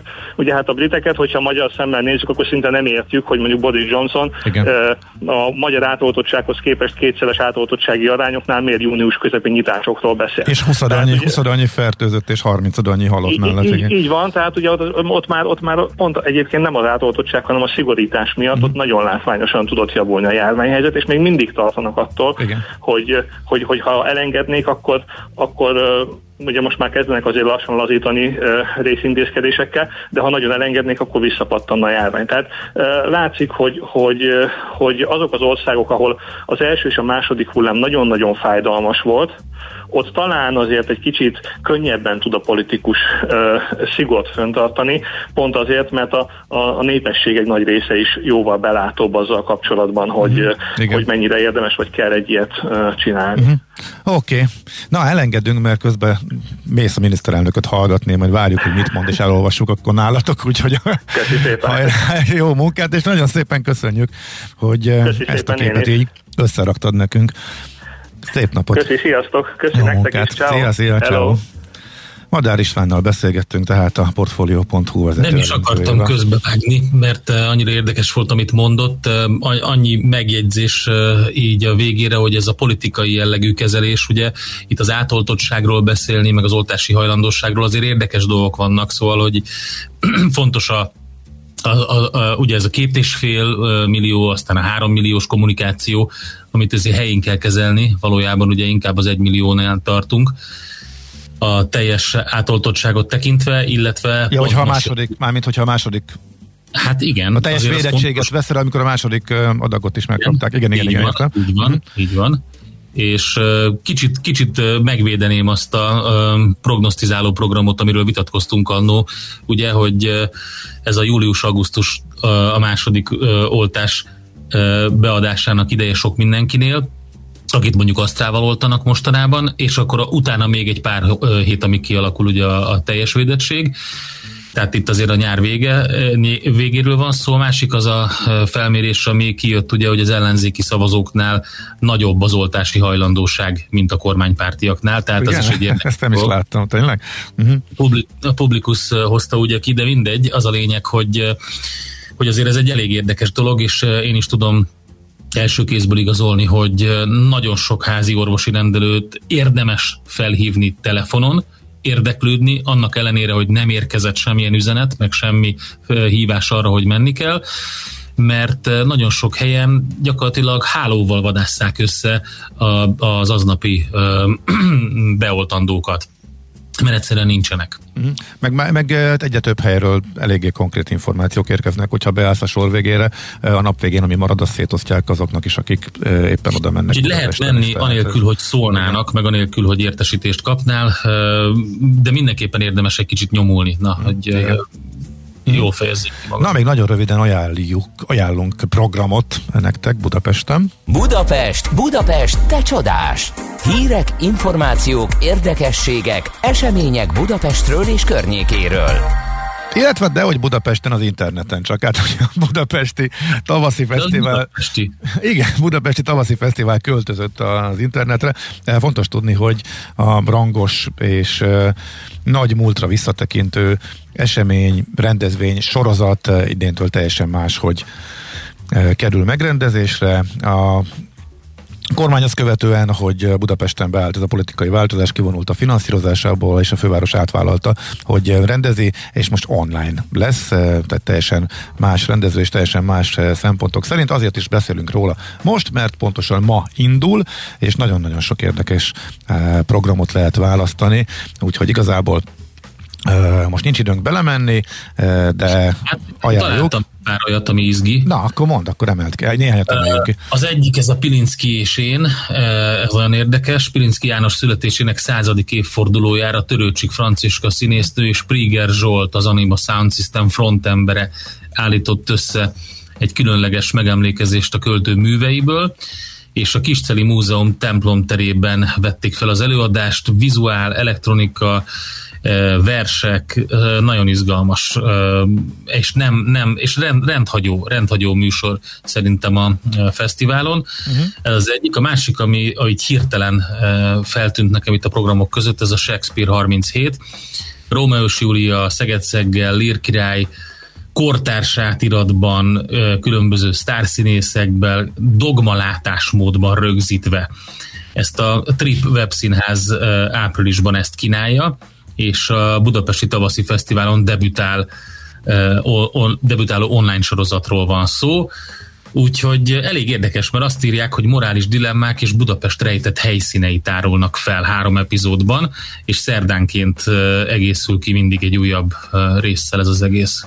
A lényeg az, hogy általában ezek a programok online egy napig elérhetőek, este 6-tól másnap este 6-ig, tehát nem az van, hogy bármikor rá lehet menni, ingyenesek, úgyhogy érdemes megnézni a virtuális programfüzetet és választani nekünk megfelelőt a budapesti tavaszifesztivál.hu oldalon.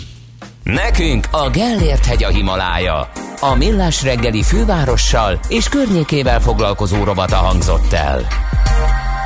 Műsorunkban termék megjelenítést hallhattak.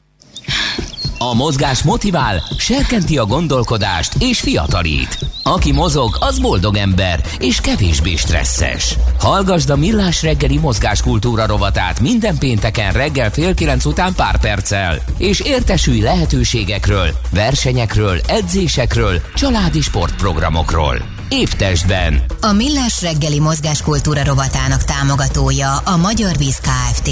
Az ország első karbonsemleges ásványvizének, a Mize Ecogreennek a gyártója. Ecogreen. Együtt a természetért.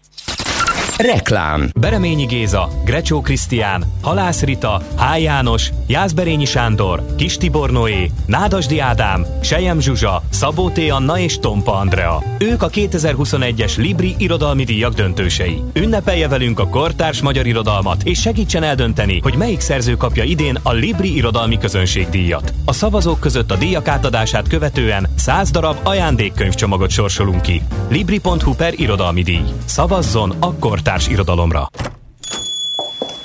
Jó napot! Rajta kaptam a férjemet. Tessék? Napok óta Makita akkumulátoros kerti gépeket nézeget a neten éjszakánként. Sóhajtozik is.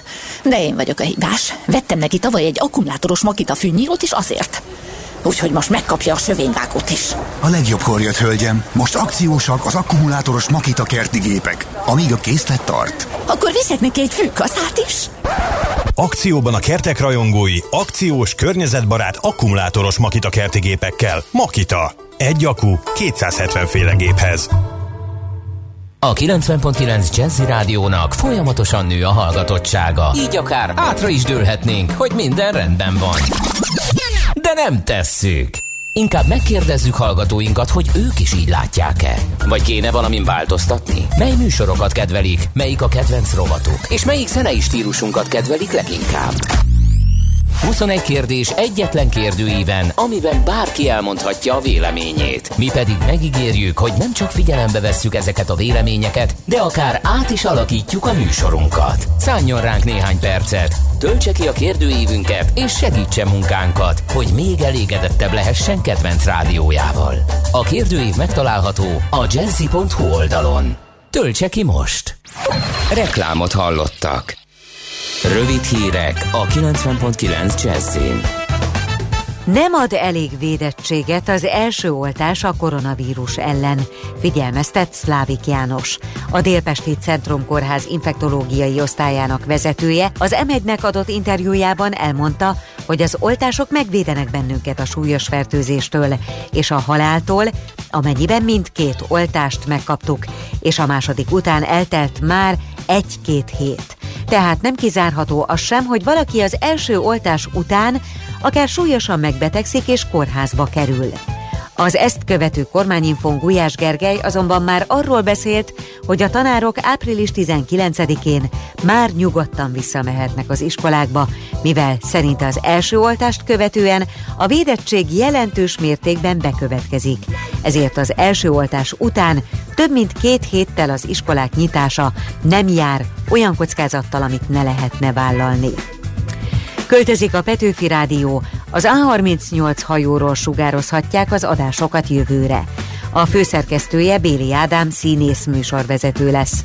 Arról egyelőre nincs információ, hogy a gyakorlatban hogyan valósul meg a költözés. Felmerült az is, hogy a hajót a Petőfi hídlábától leúztatják a hajógyári sziget Vizovicki birodalomként is elhíresült évek óta használhatatlanul álló részére.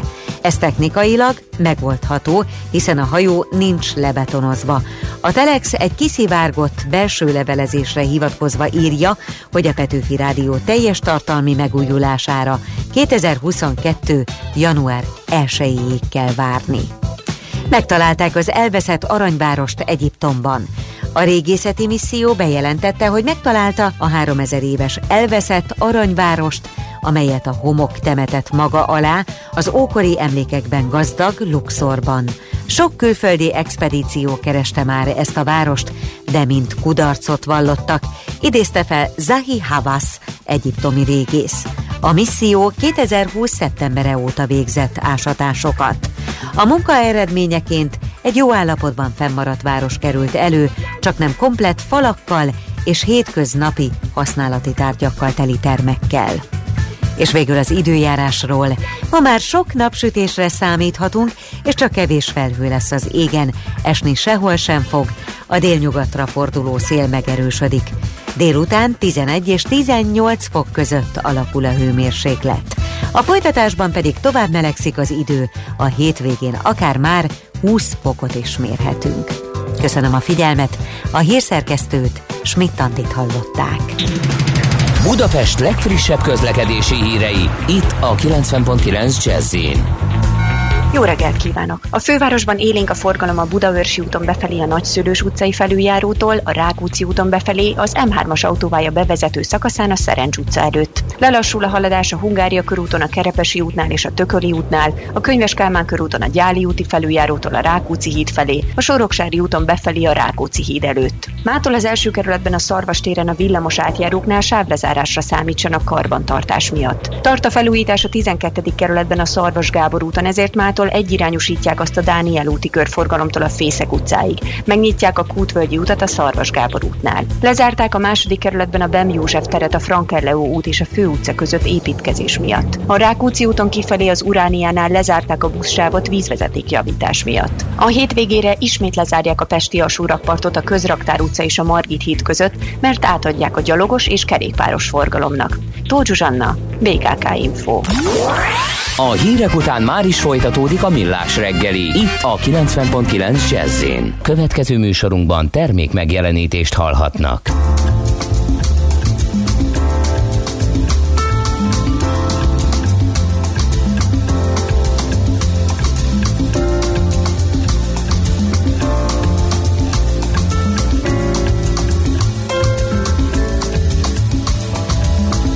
I remember when I remember, remember when I lost my mind.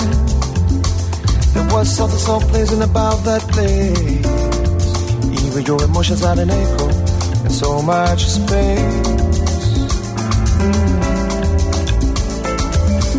And when you're out there without care, yeah, I was out of touch. But it wasn't because I did not enough just knew too much. Does that make me crazy? Does that make me crazy? Does that make me crazy? Probably.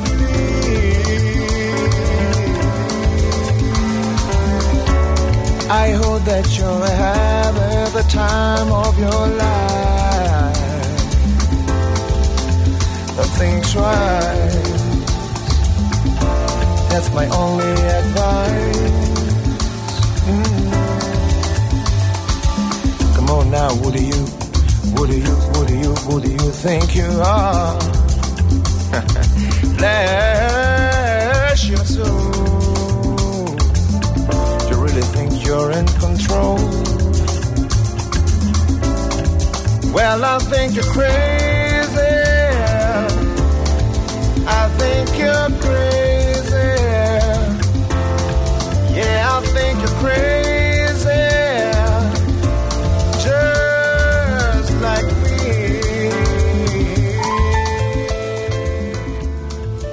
Folytatódik a millás reggel, és itt van velünk a vonalban Stupár Andrea, GFK ügyvezető igazgatója. Jó reggelt kívánunk! Jó reggelt, üdvözlöm a hallgatókat is. Hát egy olyan szegmensről, piacról beszélgetünk, ahol úgy tűnik, több adat is érkezett arról, meg azt halljuk, hogy komoly növekedés volt tavaly a válság ellenére. Építőanyag, festék és barkács kereskedelem, amelyel kapcsolatosan végeztek kutatást. Mi derült ki pontosan? Hogy áll ez? Ezeket a területeket egyébként folyamatosan vizsgáljuk már az elmúlt jó pár évben, uh-huh. tehát hogyha nézzük el, akkor mondjuk 2015-től elég megbízható visszamenőleges adataink vannak, és hát tavaly elég nehéz volt mindenki számára. Ennek ellenére a lakossági piacon mi azt láttuk, hogy, hogy volt, egy, volt egyfajta növekedés. Amit mi vizsgálunk, amit, amiket elmondott, tehát az építőanyagi varkács forgalom, az eléggé um, szegmentált. Tehát dolgozunk festékszakkereskedőkkel, dolgozunk építőanyagkereskedőkkel, barkácsáruházakkal, és valamilyen szinten azért a hipermarketekben is megtalálható ez a, ez a termékkör. És azért nem minden egyes uh, uh, nem minden egyes uh, értékesítési uh, pont, uh, vagy tehát ilyen halmaz tudott ugyanolyan jól teljesíteni. Um, ha, ha mondanom kellene valamit, akkor azt mondanám, hogy a barkácsáruházak a lakossági felhasználás miatt eléggé uh, nyertesként jöttek ki a, a tavalyi évből, mert hogy nagyon sokan maradtak otthon, és ezért elkezdték az otthonokat egy kicsit szépíteni, kerítést festeni, kicsit belül festegetni, és emiatt uh, uh, növekedett az ő forgalmuk. Um, és ha már itt a festegetésről is... És akkor ezen belül nyilván a festék is. Igen, igen, a festék is jelentőset nőtt, tehát az elmúlt pár évben ilyen pár százalékos növekedés, csökkenés volt ebben a szektorban, viszont a 20-as évben, igaz, hogy ez, ez bevételben, de egy közel 20 százalékos növekedést láttunk. Azért azért hozzá kell tenni, hogy ebben a szektorban is ugyanúgy, mint, mint az élelmiszerben, azért van egy ilyen 7-8 százalékos minimális áremelkedés, és hogyha ha belegondolunk mondjuk olyan nyersanyagokat, amik mondjuk a nehezebb építőanyagokhoz kellenek, akkor azért ott még magasabb áremelkedés is volt. Uh-huh. És ha az építőanyagkereskedőket nézzük? Hát az építőanyagok kereskedőket nézzük, ott egy kicsit már más a helyzet. Náluk csökkenést láttunk 2019-hez képest, tehát 20-ban egy ilyen két és fél százalékos csökkenést realizált maga, maga a csatorna. Emögött az van, hogy a, a, a projektek, a nagyobb projektek és beruházásoknak a hiánya, az a szerkezetépítés, tehát ide, ide mondom a, a, a szerkezetet, tehát ugye a, a tégla, a, a nyílászárók, a, a, a vasbeton, tehát minden ilyen, ami a külső, külső szerkezethez kell, ezeknek a forgalom ez elég erőteljesen csökkent, tehát ilyen 10-12 százalékot csökkent a tavalyi évben. És ez az, ami, ami nagyon-nagyon meghatározó része ennek a, a, a forgalomnak, és ez ennek a visszaesés ez, ez okozta tulajdonképpen ezt a hatalmas esést. Uh-huh, tehát, hogy hatalmas, a bocsánat, moderáltabb esést. Aha, csak a bizonytalanság miatt az új ház építés, meg a beruházások de csökkentek, de mindenki kihasználta a karantént arra, hogy felújítsa a lakását, hogyha nagyon leegyszerűsítem. Hát, ha nagyon leegyszerűsítjük, akkor igen, mert, mert például az építőanyag kereskedéseknél, amikor elindult a, a, a tavalyi um, tavaly a járvány, nagyjából ugyanilyenkor, vagy egy hónappal ezelőtt, akkor mindenki bepánikolt, és, és márciusban egy olyan mértékű ugrás volt a piacban, amit itt senki nem várt volna. Uh-huh. De aztán utána ez szépen lassan lecsengett, és, és um, elkezdett újra vissza, visszaállni a piac, és akkor a vége felé csökkenni. Augusztus volt egyébként a mélypont így az építőiparban és az építőanyagoknak a forgalmában. Viszont azt láttuk az adatainkból, hogy így a, az év vége felé elérte a 2019-es szintet. Tehát, hogy ezeket a termékeket mi havi szinten nézzük, hogy, hogy, hogy milyen volt az értékesítés. Ebből egyébként azt következtetjük, és ez ez már látszik a január-februári adatainkból is, hogy, hogy pontosan azért, mert hogy a kormány bejelentette ezt a támogatási programot, ami mondjuk a lakossági piacot fogja leginkább érinteni, illetve lesznek idén azért olyan EU-s források, ami nagyobb projekteket is be fog indítani, hogy azért a 2021-es év az jobb lesz. Uh-huh. Mit, mit mutatnak a számok? Van-e már adat az idei évről? Illetve ha abból indulok ki, hogy felújítási boomot prognosztizálnak a szakértők, érthető módon már csak a felújítási támogatása, 3 plusz 3 milliós felújítási támogatás kapcsán gondolom, hogy a, ami a barkácsáruházat meg a festéket illeti ott a trend az változatlan lehet, de az építőanyagoknál nem tudom, van-e már idei adat, illetve mire lehet számítani? Um, vannak már idei adataink, látunk valamit, nem sok mindent, még csak a január, illetve februárral kezdtünk el foglalkozni. Hát a januári forgalom az már pluszos, tehát az összforgalmat nézem, akkor ilyen 2,3%-os növekedés van. Tehát a tavaly januárhoz, tavaly januárhoz képest? A tavaly januárhoz képest, Tehát még a igen. járvány előtti időszakhoz Igen, képest. igen, igen, és ezt hozzá kell tennem, hogy a, a januári forgalom még jó volt, tehát a tavaly a január az, az, még, az még nagyon jó volt, tehát így márciusig tényleg úgy nézett ki, mintha nem lenne semmi probléma. Uh-huh. Most az építőanyagokról beszélünk, ugye? Igen, igen, okay. most az építőanyagokról beszélünk, um, és ugye az építőanyagok közül mi az, aminek jelentősebben nőtt a forgalma, ezek a, ezek a térkövek és burkolatok, és a hideg burkolatokhoz tartozó anyagok, illetve a, a hozzáig tartozó ragasztók. Mind a kettő egyébként olyan, amiben a támogatásban is igénybe vehető. Aztán moderáltabban nőttek a, a, a tetőcserepek, a tégla, tehát ez ilyen egyszámjegyű növekedésben van, viszont itt még a februárt nem látom, azt szeretném most már lassan a napokban az is meg lesz. Amit hallunk a, a gyártói oldalról, hogy, a, hogy az év eleje az, az erős volt, pontosan ezért, mert, mert nagyon sok kivitelező vásárol, illetve hát nagyon sok megrendelés jön a lakosság felől. Egyébként nagyon nagy kérdés számunkra is, hogy ez a, ez a felújítási boom, vagy ez a felújítási uh, támogatás, ez, ez mekkora mértékű lesz most a 2021-es évben, mert hogy a program az két évre szól. Igen. És és hát azért a, a, a készletek és a, és a, a nyersanyag is meghatározza ezt a, ezt a, a piacot, nem beszélve a szakembereknek az elérhetőségéről. Úgyhogy én azt gondolom, hogy ezért ez nem csak a 2021, hanem 22-t is nagyon-nagyon meg fogja mozgatni. Uh-huh. Mert, mert projektek fognak áttolódni a következő évre, mert, mert nincsen elég szakember hozzá. Uh-huh. Igen, oké. Okay. Nagyon szépen köszönjük, nagyon érdekes volt, és visszatérünk majd rá, akkor jönnek frissebb eh, adatok. Szép napot, még egyszer jó munkát kívánok. Én is köszönöm, minden jót kívánok. Viszont hallásra. Viszont hallásra. Stupár Andreával beszélgettünk a GFK ügyvezető igazgatójával. State. I live in a state of swing.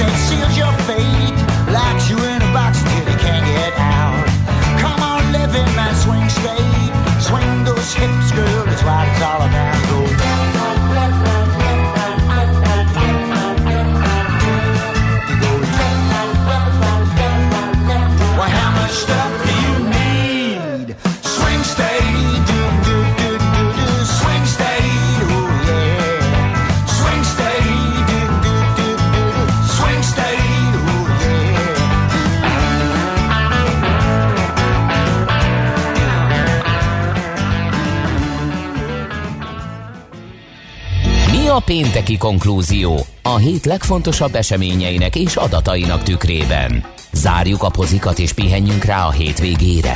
Milyen események hatnak a piacra a hétfői nyitásban?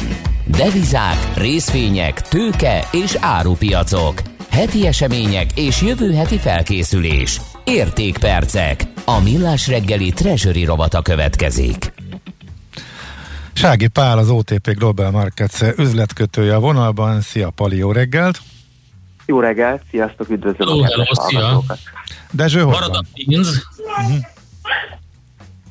Ú, Itt, itt vagyok közben. igen, igen, meg a háttérza is. Igen, Igen, van A van. háttér is ez a home office-nak a Így a van, így van. Szeretjük, azért hogy- hallgatózunk ilyen hogy lelkesen. Igen. izgalmas tud lenni. Mhm. A kis Sági Szóval megmondta, hogy mi hogy van a Fed jegyzőkönyvben.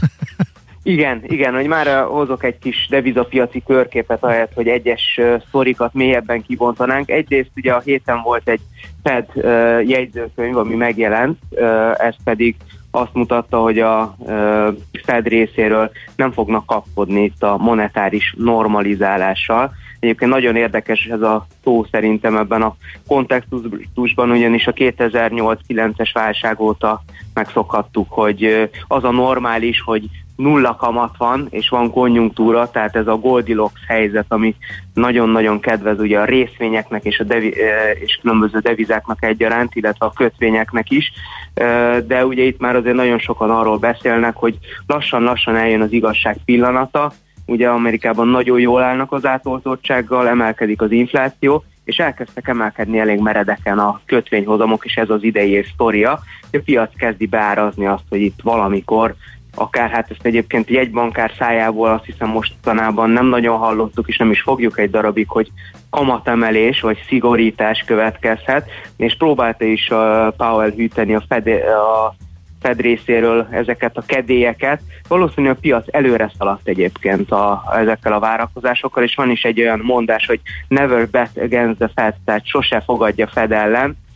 Ez itt is bejöhet, és talán ezért is gyengült a dollár, mert hogy túlságosan is ugye beáraszták a piaci szereplők ezt a várható normalizálást. Úgyhogy egy szó mint száz, én azt gondolom, hogy a, a dollárnak most az eurodollárnak a komfortzónája valahol 1,17 és 1,20 között lehet az elkövetkezőkben, és ahogy jönnek be az adatok, úgy egy-egy adat akár komoly volatilitást is okozhat. Uh-huh. A, hát sokat beszéltünk egyébként arról, hogy mi történik Törökországban, meg a líráról. Hát itt az inflációval nem, nem nagyon vannak jóban, úgy látszik. Nem igazán, és hát itt, itt vannak eléggé vicces adatok, mert ugye 16,2% volt a legutóbbi headline adat, 16,9% a maginfláció, és ehhez képest az új jegybankelnök, akit ugye egy ö, éjszaka alatt, március közepén a ö, jelenlegi elnök, jelenlegi és, és valószínű, hogy nagyon sokáig még regnáló elnök Recep Tayyip Erdogan kinevezett, miután elődje azt merészelte tenni, hogy ö, emelt 2%-ot az alapkamaton, 19%-ra emelve azt. És hát az új egybankelnök az kiállt persze az 5%-os inflációs cél mellett, hát ezt eddig, ugye, mint ahogy a, a tényszámok is mutatják, igencsak sikerült elvéteni, és még azzal próbálta nyugtatni a piacot, hogy egyáltalán nem garantáltak a kamatcsökkentések. Hát ez azért azt is tartalmazza, hogy kamat, további kamat emelést, amit a piac igazából elvárna, azt nem, nem nagyon várhatunk a közeljövőben, úgyhogy én azt gondolom, hogy a lira vesztőfutás az a közeljövőben is folytatódhat, és a dollárral szemben akár a kerek tízes szintet is elérhetjük. Ugye a nyolc és fél körüli szintekről ez azért drasztikus további leértékelődés volna. Uh-huh. Olcsó lesz a bazár, hogyha majd egyszer ismét el lehet oda jutni. Aha. Igen, legalább lehet valahova ö, úgy utazni, hogy a forintunkért többet kapunk. Igen, mint, igen. Hú, mint megjelent. eddig Angliában például ez mondja már messze nem így van. Abszolút nem, de mert megjelent itt már itt, itt mert olcsó bőrjakók jelentek meg itt a szemem előtt, képzelőd. És ismét megtanulnak a bazárosok magyarul. Igen, tudnak, tudnak egyébként. Tehát egészen elképesztő módon tudják elő, sehol a világon nem tudják úgy előadni azt a pár szót, amit tudnak, de 30 nyelven. Szóval mindenkihez úgy tudtak oda menni, hogy beszélik a nyelvüket. Azt persze nyilván egy pár mondat után kiderül, hogy e, csak néhány szót vagy mondatot, de zseniális, ahogy csinálják. Na jó, nem ide, nem ide, elké- elképesztő. Na nem ide tartozik. Uh, forint erősödő irányba ér technikai szinthez. Hát két hete vagy három hete még arról beszéltünk, hogy bedőlhet a negatív oldalon a mélypont. Mi történt? Igen, hát valóban egy éles fordulat volt itt a 368-ról ö, lefordult az euróforint jegyzése, és ugye nagyon gyorsan, igazából március közepéhez képest most arra elértük ezt a 358 körüli szintet. Ebben egyébként részben a, a jelenlegi pozitív riskon hangulat is benne van, illetve hogyha megnézzük azért nem teljesen egyedülálló a forintnak az erősödése, tehát például egy lengyel forintot megnézve azt láthatjuk, hogy szinte teljesen kéz a kézben mozgott ez a két régiós deviza, de azért valószínű annak is köze van ehhez, hogy Magyarország valóban jól áll az átolcsodottság terén, és ebből egyébként egy előnyt is kovácsolhat abban az esetben, hogyha ugye előbb meg tudja nyitni bizonyos turisták előtt a határokat, és ugye ezzel extra, extra ö, vonzerőt tud jelenteni. De tényleg, ilyet, tényleg már ilyet áraz a forint piac? Én el tudom képzelni, hogy ez is, ez is benne van. Ugye legutóbb a, a legutóbbi egybank ülés után túl sok újdonságot nem tudtunk meg, persze megerősítették a jegybanki döntéshozók, hogy fontosnak tartják és figyelik az inflációt, de azért én azt gondolom, hogy a magyar szigorításról ugye szintén nem annyira beszélhetünk, tehát minden jegybank próbálja ezt minél későbbre tolni. Az egyébként minden piaci szereplő és, és egyébként a jegybank is elismeri, hogy itt valószínűleg rövid távon meg fog ugrani az infláció. A kérdés az inkább az, hogy ez mennyire lesz tartós, az MNB várakozása az jelenleg az, hogy ez egy átmeneti jelenség lesz, de ugyanezeket a kérdéseket feszegeti egyébként a Fed is, tehát hogy abszolút nem vagyunk mm. ezzel egyedül, hogy nem tudjuk. Egy picit okosabbak leszünk egyébként ma reggel 9 órakor, amikor kijön az inflációs adat. A várakozás egyébként 3,7 százalék meglátjuk, hogy ennél jobb, vagy rosszabb, tehát magasabb vagy ö, alacsonyabb lesz az adat. Minden esetre érdemes a technikai csártot nézni, mert hogy ez a 358-358 és környék ez igazából egy dupla támasz, egyrészt a 200 napos mozgóátlag húzódik itt, és ez mennyire is fontos, ezt az is nagyon jól mutatja, hogy 2019 nyara óta nem volt ez alatt az árfolyam, viszont legalább hatszor érintette azóta, vagy akár még Aha. többször is, a, tehát mindig visszapattant innen a, a forint a gyengülés irányába, illetve a másik ö, többféleképpen be lehet rajzolni egy ilyen ö, forint gyengülő trendet, de mondjuk a, a legjobban illeszkedőt is egyébként 2000 20 márciusa óta gyakorlatilag be lehet jelölni, szintén ez most már a negyedik érintés ennek a, a vonalnak, úgyhogy, úgyhogy ez egy útelágazás a forint szempontjából, és az elkövetkező napok azok, azok döntőek lehetnek azból a szempontból, hogy merre tovább. Aha. Oké. Okay. Pali, nagyon szépen köszönjük. Szép napot, jó munkát neked is. Várom Köszönöm szépen, és kellemes hétvégét. Neked is, szia. mindenkinek. Köszönöm, sziasztok. Sági Pállal, az OTP Global Markets üzletkötőjével beszélgettünk. A hét legfontosabb eseményei és jövő heti felkészülés, értékpercek, a millás reggeli treasury robata hangzott el. Hát breaking jó, Na. mert én közben figyelem a miniszterelnök beszédét Szuper. a rádióban, és hát lehet azt mondani, hogy a császár mesztelen, tehát voltak itt kapirgálások a foci EB-vel kapcsán, foci EB kapcsán, és hát be is dobta ezt a kommunikációs atombombát a miniszterelnök úr. Azt mondta egész pontosan, hogy mire június 15-én kezdődik a foci EB, mindenki meg fogja kapni az oltást, és részt vehet az eseményen, ha szeretne.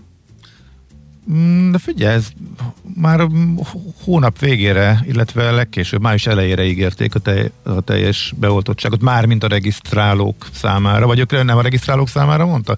Hogy nem, az egész... azt mondta, hogy pontosan, hogy a gond lehet, hogy nem lesz annyi regisztrált, mint amennyi vakcina rendelkezésre áll. Ezt is mondta a rádióban. Aha, na, akkor ez, igen, erről beszéltünk egyébként, ugye Madár Istvánnal. Igen, is. de ugye, hogy többen azt mondogatták, azt pedzegették, hogy ez az egész nyitás és a, minden ez a foci EB miatt van. Ez a június 15-e, N mint Nándor, ugye a foci EB-nek a, a kezdő dátuma, az, és az, hogy mindenki megkapja addig az oltást, az egy nagyon érdekes mondat szerintem. Uh-huh. Na, oké. Okay. Pontos számokat is mondott. Igen, Tehát akkor azt, azt még mondd el gyorsan, igen. Június, június elejére 8 millió felnőtt magyar állampolgárból 7 millió kaphatja meg a vakcinát. Én szerintem nyilván itt az első oltásról beszél, és ezzel kapcsolatban elég komoly egy, nem egyet értés van, egyet nem értés van a virológiai szakértők, infektológusok és a kormányzati kommunikáció között. Igen. De az ismeretítás kérdés, kapcsán is. Kérdés az, hogy akkor lesz a három millió új föliratkozó, illetve aki majd föl is veszi, vagy hajlandó, vagy kérni fogja. De hát ugye ezt a, erről tudnak ők is, ahogy mondta a miniszterelnök is ebben a mm, mai interjúban. Oké, okay, jönnek a hírek, Schmidt Anditól, és utána folytatódik természetesen 8 után is a Millás reggel itt a 90.9 jazzén. Műsorunkban termék megjelenítést hallhattak.